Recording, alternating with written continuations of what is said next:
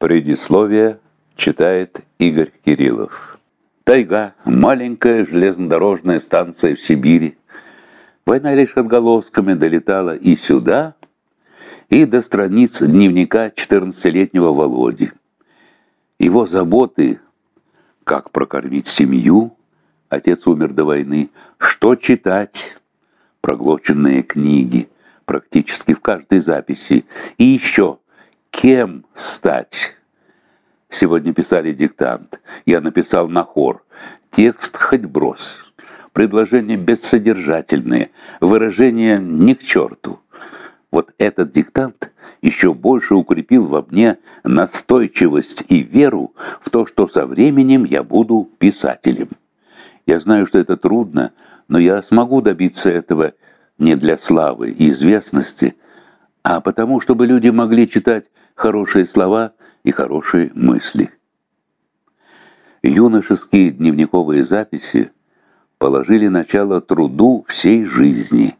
Владимир Чивилихин действительно стал писателем, настоящим. После школы поступил в техникум паровозного хозяйства, затем МГУ, факультет журналистики.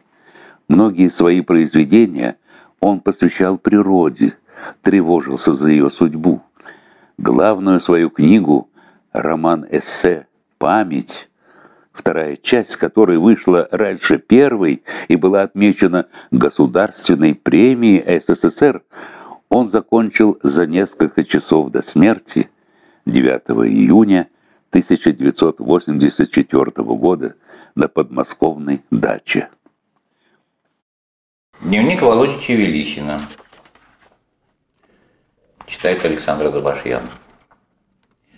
1941 год. 7 марта. Мне сегодня 13 лет. 22 июня узнал, что фашисты перешли границу западную и бомбили Киев, Житомир, Винницу, Каунас и другое. Я думаю, что Германия зря сунулась. Всю ночь разносил повестки. 19 сентября. Не писал долго, было некогда. Отличнейшая новость. Приехала из Чернигова сестра Маня с Аликом и Мельсаной. Привезла пуда 2 сала, часы карманные, противогаз. Вечером ходил в Маниной шинели. 23 октября. У нас нынче кризис на бумагу. Будем писать на газетах.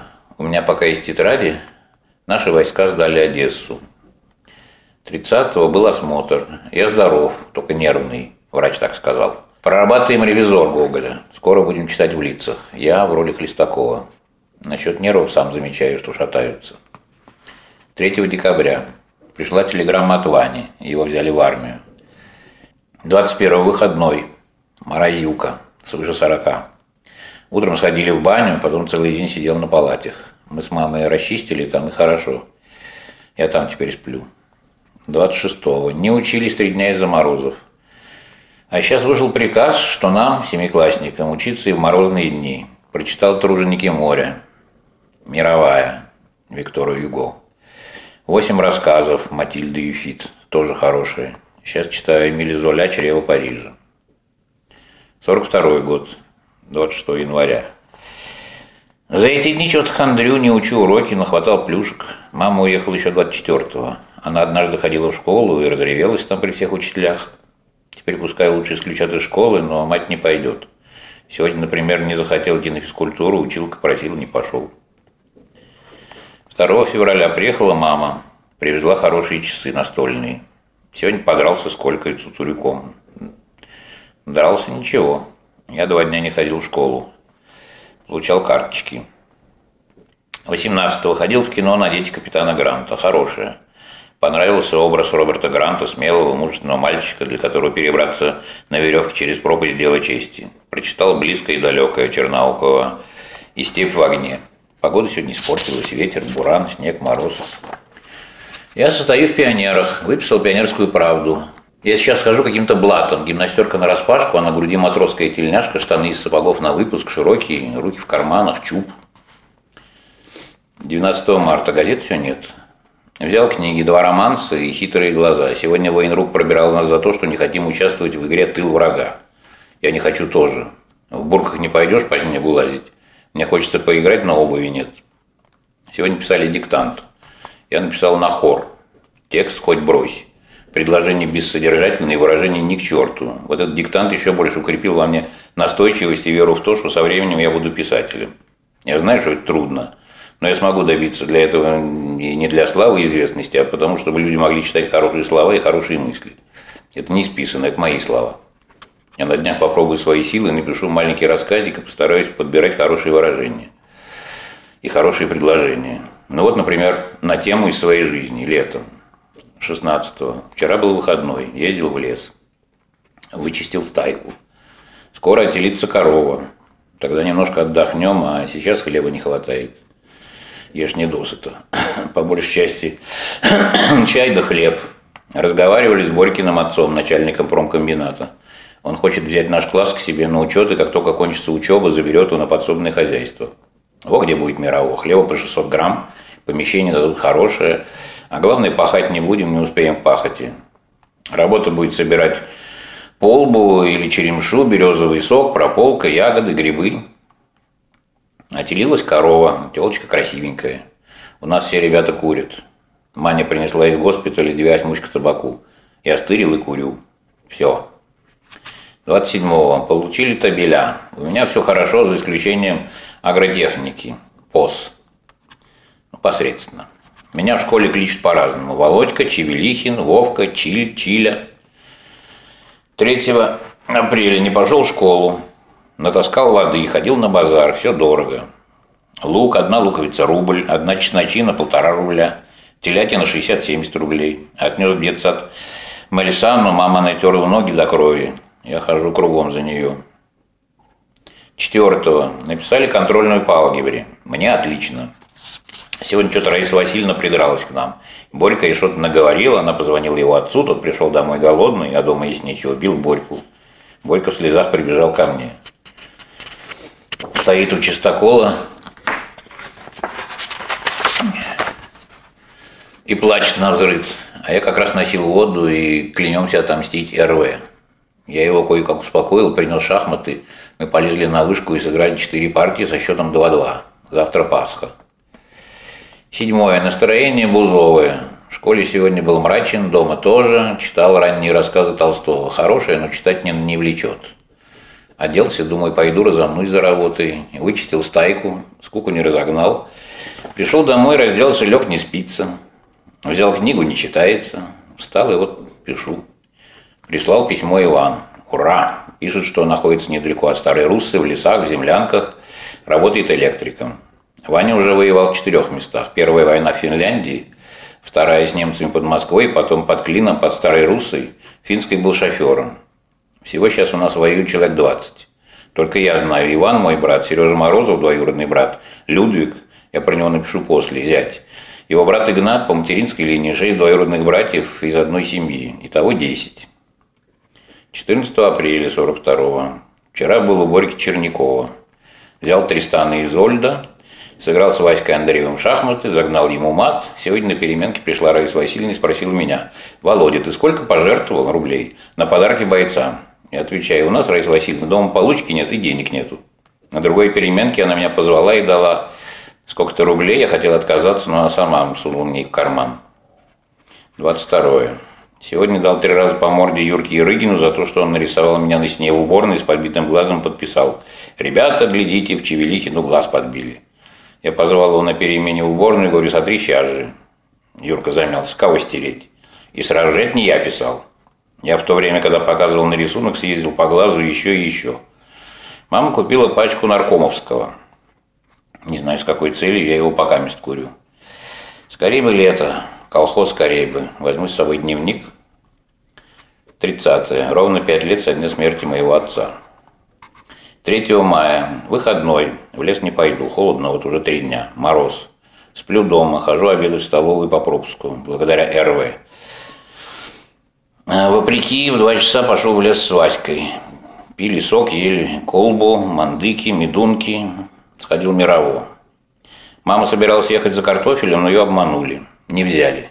Теперь не знаем, где достать картошки на семена. Надька ворчит. Я выхожу из себя.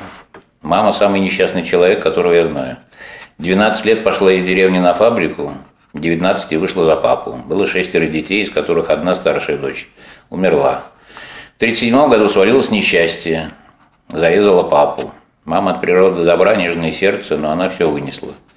Через год умерла мать отца моего, и тут начинается самое главное ее муки с детьми. Я ее так люблю, что готов отдать полтела за нее. Я не могу себе представить житье нашей семьи без мамы. Еще тут Мелька, ее внучка, как провожает детсад, так она выметывает у нее все нервы. Не знаю, что за удар будет для нее, если на войне убьют Ивана. Я с сегодняшнего дня буду стараться, взяв себя в руки, помогать матери, оставлять ей лучшие куски. Я окончу нынче 7-летку и поступлю работать в депо учеником или ФЗО, чтобы скорее помочь ей. Ведь она наработала на своем веку изрядный горб. У нас украли несколько куриц, крынку молока, у бабушки барана.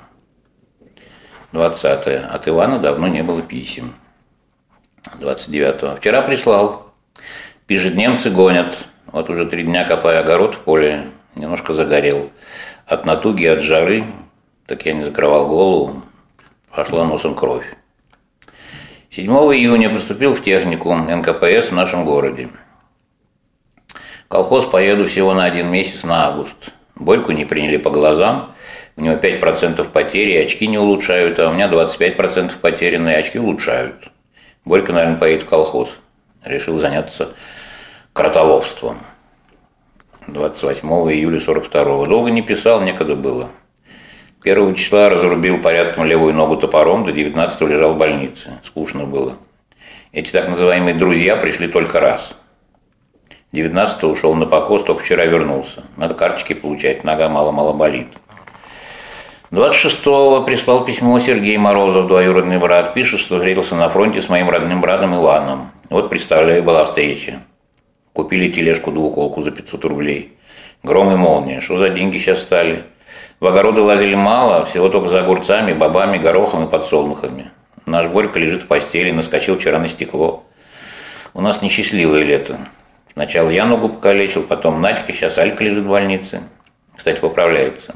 И, наконец, Борька. 7 ноября 1942 у меня плохо по геометрии. Думаю, исправить. Сегодня разговаривал со студенткой из нашей группы «Л». Она анжарская, отец пропал без вести. Я люблю с ней разговаривать, она умна, начитана. Мы с ней начали дружить чистой дружбой, постараюсь укрепить ее.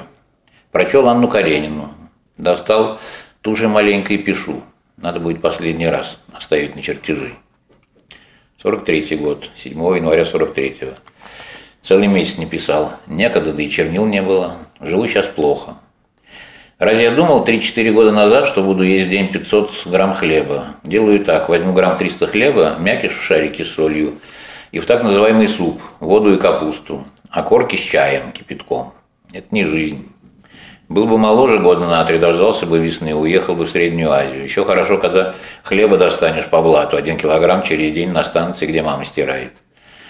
Иван прислал письмо, ничего особенного не пишет, только обижается на меня, что не пишу ему.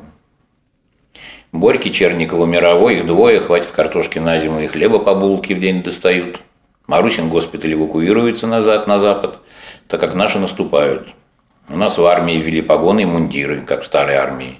Не дай бог, чтобы и кокарды, и палеты, и аксельбанты всякие ввели. 30 апреля 43-го. Сегодня 6 лет, как мы живем без отца. 22 мая. Большая радость. Вышло новое распоряжение из Москвы насчет техникумов. 1. В армию не берут. 2. Рабочий паек. 3. На 2 курсе 150 рублей. 4. ОТЛ и УТ 25% надбавки. 30 июля. Давно не писал. Время не позволяет. Сдал все зачеты на отлично. 6 по 22 были в военном лагере. Досталось. Опишу когда-нибудь подробнее. 8 дней убирал покос. Пришел к начальнику, направил работать в депо. Не знаю, куда, или кочегаром, или учеником слесаря, или токаря. Сейчас карточка уже 800 грамм, немного полегче. Иван письма пишет, выслал аттестат. Он старшина. 27-го, 43-го. Месяц работаю в депо учеником слесаря-экипажника. Очень грязно. Почти всегда хожу грязный. Сейчас уже поспела картошка, мы копаем без пощады. Сейчас я всегда сыт. Одно тревожит, не обуть, не одеть, сапожонки разорвались, рубашки нет ни одной, дров нет ни полена. Сено дома 5 вазов и в лесу 3 воза. Заметил зимой, когда шамовки не было, курил как волк, а теперь, когда я относительно сыт, табаку не тянет. Скорее бы учиться. 4 декабря 43-го. На днях ходил в кино «Воздушный извозчик». Так себе. Учусь танцевать, одно плохо, что учителей нет. Да и ни к чему, пожалуй, так как на вечере танцевать не в чем. С ребятами нашей группы не в плохих отношениях. С девчатами не особенно, так как настроение их не всегда соответствует моему. 44-й год, 1 января. День Нового года, 31 числа. То есть вчера вечером пошел на новогодний праздник. Прихожу, там кругом часовые стоят с винтовками, начальник и милиционеры. Ну какой может быть вечер? Я ушел к Борьке, гуляю. Борька хочет ехать на восток, какое-нибудь мореходное училище, это его мечта, стать моряком. Он ее вынашивает в себе с самого детства. Мать его поощряет. Вообще Новый год провели неплохо, чувствую, что может быть последний раз вместе пируем. Я, Володька Кривошейный, Борька. Мы обнялись и целый вечер сидели и пели, как редко пели до этого, подражали цыганам. 10 января 44-го. У нас шамовка кончается. Я-то буду питаться в столовой, но мать с Борькой будут голодать. У нас сейчас новый начальник. Что-то вроде аристократа. Со студентами общается через заучи. Заставляет прибирать волосы и вообще следить за собой, в смысле аккуратности и чистоты. Какая может быть аккуратность, когда на мне неразлучный прошлогодняя премия, затасканный костюмчик. Прочитал рассказы Толстого. «Поликушка. Чудо». О, книги, что бы я делал без вас в эти тяжелые дни? Без всякой задней мысли скажу, что книги поддерживают меня и крепко поддерживают. Откуда бы я брал бодрость и жизнерадостность? Они со своей изложенной мудростью не дают мне потерять авторитет у ребят, и я не знаю, что бы я делал со своим толстым носом, старым костюмом и длинной челкой, если бы не книги. Я не представляю дня, чтобы я не прочел 10-й страниц художественной литературы. 19 января 44-го. От Ивана долго ничего нет. Мама плачет. Уж маме-то горше всего. Беспокоиться за него, да и здесь дома все прахом идет. Сена не хватает, картошка кончается. Нет ни у кого ни обуви, ни одежды. Сами в обрывках тряпья ходят. Не доедает, все нам отдает. 29 января 44-го. Нас распустили на каникулы, делать нечего. У меня нет пимов, и поэтому сижу дома. Скажу разве Борьке Чернику. Там он достанет брюковый, сидим, жрем и спорим. А о чем спорим? Обо всем, что в голову взбредет. Достаточно одному из нас о чем-то заговорить, как уже у другого есть на это готовые возражения. И перебивая друг друга до хрипоты, кричим об атоме, молекуле, космосе, Печорине, Чальдгарольде, Китае, нашей Сибири. 31 января сдал все зачеты. Осталась проба по мастерским. Меня удивляет нечуткость своих однокрупников. Конечно, моя внешность не особенно приятна, но ничего не поделаешь. Эти глаза, нос, костюм. Иногда бывает до того досадно, что наговоришь грубости и даже неприличностей. Я сам люблю посмеяться, но потом все свожу на безобидную шутку. Переписываюсь с Н. Ну что толку? Ничего умного в ее письмах, ничего оригинального. Дома я веду себя отвратительно. Мама, сестра и все остальные сдергались, измотались от нужды, голода, и сейчас бывает трудно разговаривать с ними, не повышая голоса. Изредка плачу, хотя и стыдно плакать парню в 16 лет почти. 8 февраля. На днях Борька в техникуме начал надо мной смеяться, преимущественно над внешностью. Я сначала отшучился, но потом стал назойлив, как муха, да еще ребята ржут над его совсем неостроумными шутками. Я не показал виду, хотя в груди все кипело, ушел домой. Вчера днем в обед повторилось то же самое. Борька, он так ничего парень, но найдет на него и не дает проходу. К вечеру позвал меня к ним, помочь ему готовиться по электротехнике. Всегда с радостью помогу товарищу. Вечером я пришел. Он пришел домой через 5 минут и говорит матери: «Ма, я иду в клуб на женитьбу Бальзаминова». А Володя учить пришел. «Нет, ма, иду в клуб». А надо сказать, что я в этот вечер ничего, кроме 500 грамм, не съел. Это было утром. Пока Борька ел, я стал вспоминать маму, семью, обстановку. Все, конечно, по сравнению с Гуляевыми. Пришел Володька Кривошеин. Мать Борьки стала уговаривать меня идти в клуб. «Денег, мол, дам, сходи, надевай Борину рубаху» и т.д. Я отказываюсь. А Борька стал меня раздевать, расстегнул мою тужурку и увидел нижнюю рубаху. Я еще отказался, попрощался и выбежал, буквально выбежал, потому что крик рвался из горла и не мог держать слезы. Иван прислал письмо, радость исключительная. Корова отелилась на 3 недели раньше.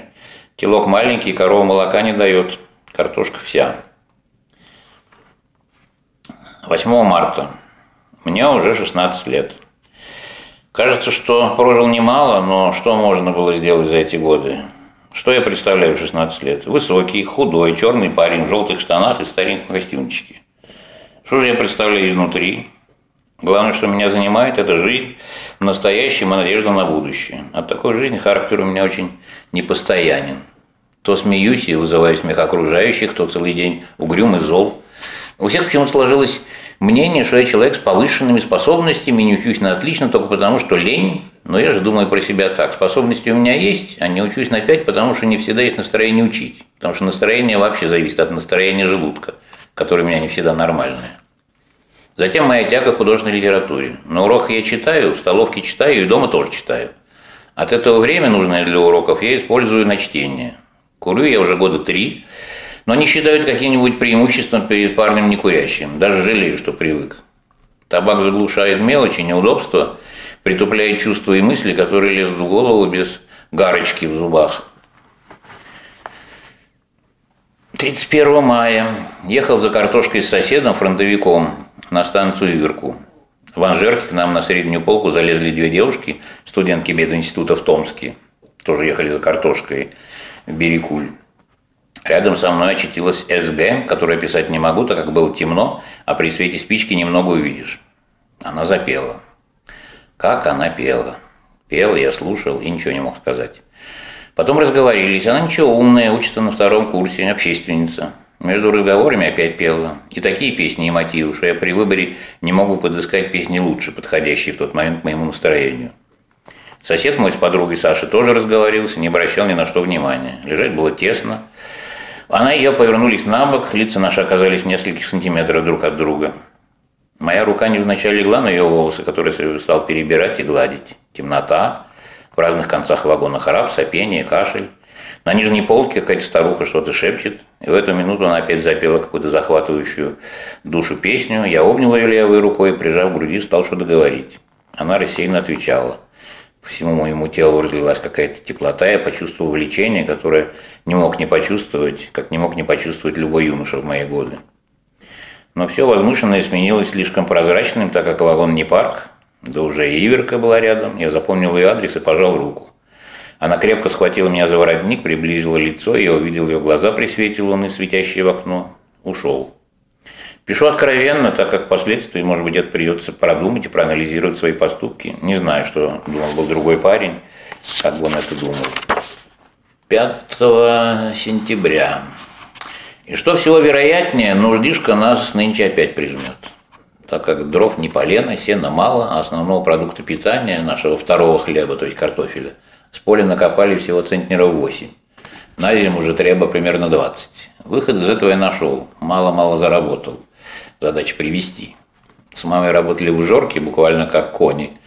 Еле правильно, даже чувствую, что поправился. Брат Иван прислал письмо с фронта, с большой радостью сообщил, что получил красную звезду. Я рад и немножко горд.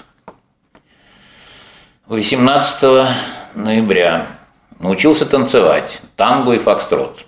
Вальс еще плохо. 22. Техникумские дела, что бы ни делал, не приносят такого настроения, когда бы я на часок забыл дом, его нужды. У меня нет пальто или шубы, нет пимов, ни у кого из нашей семьи их нет. Хожу в сапогах, обморозил палец. Вчера был мороз 41 градус, шел на собрание, обморозил уши. Напрасно Ленка Литовская терла минут 10 снегом, сегодня ухо стало сизым, скоро, наверное, лопнет. В чем ходит мама, я не представляю, пришила галошек старым голенищем. Боря, милый братишка, не учится, видно, что учиться крепко хочет. Беспокоит, что картошка около 100 ведер, заработанная нами в селе Ежморожское, наверное, пропадет. Мама каждое утро плачет, проклиная дрова, печь, гособеспечение, нас, себя. Гособеспечение надо проклясть. Надька, мама ходила туда, обивая пороги. Ваня писал, что по фронтовому не церемонись, ничего, в течение 3 лет. Говорит, что это не гособеспечение, а блатообеспечение. В правком выбрали большинством голосов. На днях принимали в профсоюз. Когда-то совсем недавно был сам первокурсник, а теперь уже первокурсники заикаются. Мама простудилась и серьезно заболела. Если она сляжет, капут. Борисок, мой Монтя пузатый, наверное, скоро пойдет в школу, благодаря Ваниному письму к военному прокурору. Выдали валенки и бушлат. Морозы стоят удивительные. В ноябре такого давно не было. От 40 до 50. Болтают, что на днях будет 60. С моей одежды жуть. 18 декабря. Одна девушка назвала меня эгоистом. Это я уже заметил второй раз. Я зла не имею. Надо же принимать во внимание мнение других о твоих недостатках. Ну, неужели я такой эгоист, что бросается в глаза? Но, видно, немного правды есть, но не настолько, чтобы выделиться от других. Эта девушка первая, заметившая во мне такую нехорошую черту. Постараюсь следить за собой. И вообще решил бросить так шутить, так смеяться, потому что от этого никакого толку нет. Не хочу прослыть шутом. Это было бы для меня слишком неподходяще. Сегодня ребята собираются на вечер в клуб, не пойду. Сходил бы, да не в чем. Вчера пришел Володя, мой друг. Я лежу в постели, потому что мама чинила брюки. И он вынужден был сесть к столу, отворачиваясь от меня, чтобы я мог одеться, не смущаясь. Вполне тактично. Вот этого я стыдиться не должен, не буду стыдиться. Это будет ложный стыд. 31 декабря, 2 вечера. Сижу, встречаю Новый год. Сегодня произошло весьма интересное. День прошел обычно. Пошел в техникум на новогодний вечер. Зашел к Володьке Кривошейному. Он собирается, надевает костюм хороший, сапоги, я же в своем повседневном и в старых пимах. Узнаю, что утром меня назначили в караул на ночь 2 января 45-го. Я не ходил в депо на практику, нет подходящей одежды, одно неизменное и повседневное. Приходим в техникум. Военрук меня увидел и говорит: ты назначен сегодня в караул. Я уже 3 раза был в карауле, многие ни разу. Заступайте на пост. Уйду домой, но не заступлю. Не уйдете вы домой. Он глянул на меня и отвернулся. Получите 10 суток гауптвахты. Я вышел из курилки и ушел. В дороге встретились друзья. Советовали вернуться. Пришел, расстроился, схватил Толстого по ликушку, прочитал, совсем стало нехорошо. Глянул под ноги, увидел свои заплатанные брюки, тоже повседневные, зло плюнул. Затем вспомнил о семье, о маме, о ее жизни. Она, мне кажется, идеалом матерей, человеком адских мучений и великого терпения. Под сердцем что-то засосало. Вспомнил слова начальника, что, мол, я тебя целью поставил на караул. Что за цель? Или моя физиономия просто не понравилась, или характер узнать хотел? Что же? Вероятно, узнает, но губы даст. 25 января 45-го. Сегодня вышел с губы. Отсидел 10 дней. Вот выписка из моей записки. Сижу на губе уже 7-е сутки. Спим с 2 до 5 часов. Когда уберут топчаны, устраиваем дополнительную спячку. В столовой водят 2 раза, принимают передачи из дому. Хороший народ паровозники, да и вообще человек узнаешь, когда с ним поживешь дней 10-20. Работал я так. Дней 6 топили печи в общежитии, 2 дня ходил на уголь, за 2 дня не делал ничего. Теперь мне знакомы 4 машиниста. Я решил, что гауптвахта это не наказывает и тем более не поправляет преступника. Рабочие здесь только отдыхают.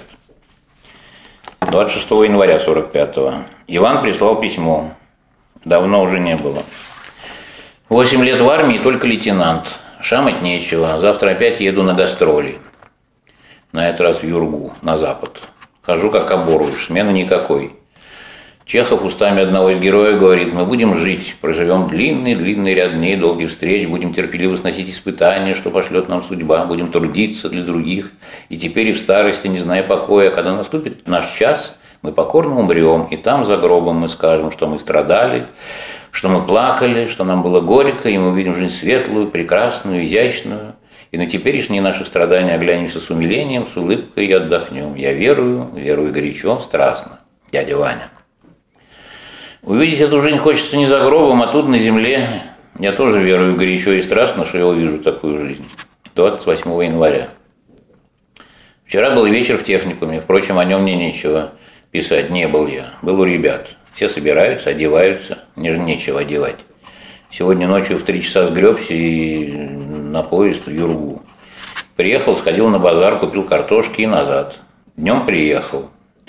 Вот эта постоянная забота о куске хлеба как-то воспитывает, чему-то учит. Не могу объяснить. Был у Володи, мечтали об институте.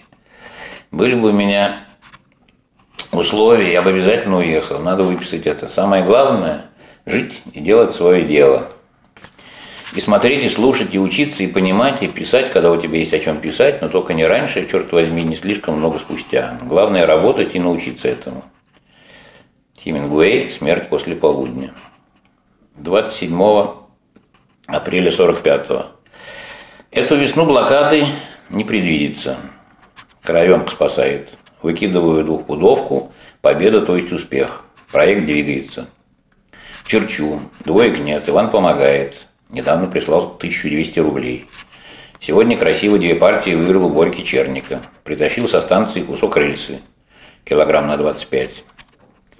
Беспокою ее. 5 раз одной уже выжимаю. 9 мая 45 года. Знаменательный день. Сегодня капитулировала Германия. Войне конец. Возможно, и даже очень, что будет война с Японией. До каких пор народ будут бить? Кто? Я только сегодня приехал с подсобного. Боролись с картошкой. Утром поднят был Борькой Черниковым, который сдернул с меня одеяло с криком «Победа! Конец!» Начал прыгать вокруг меня.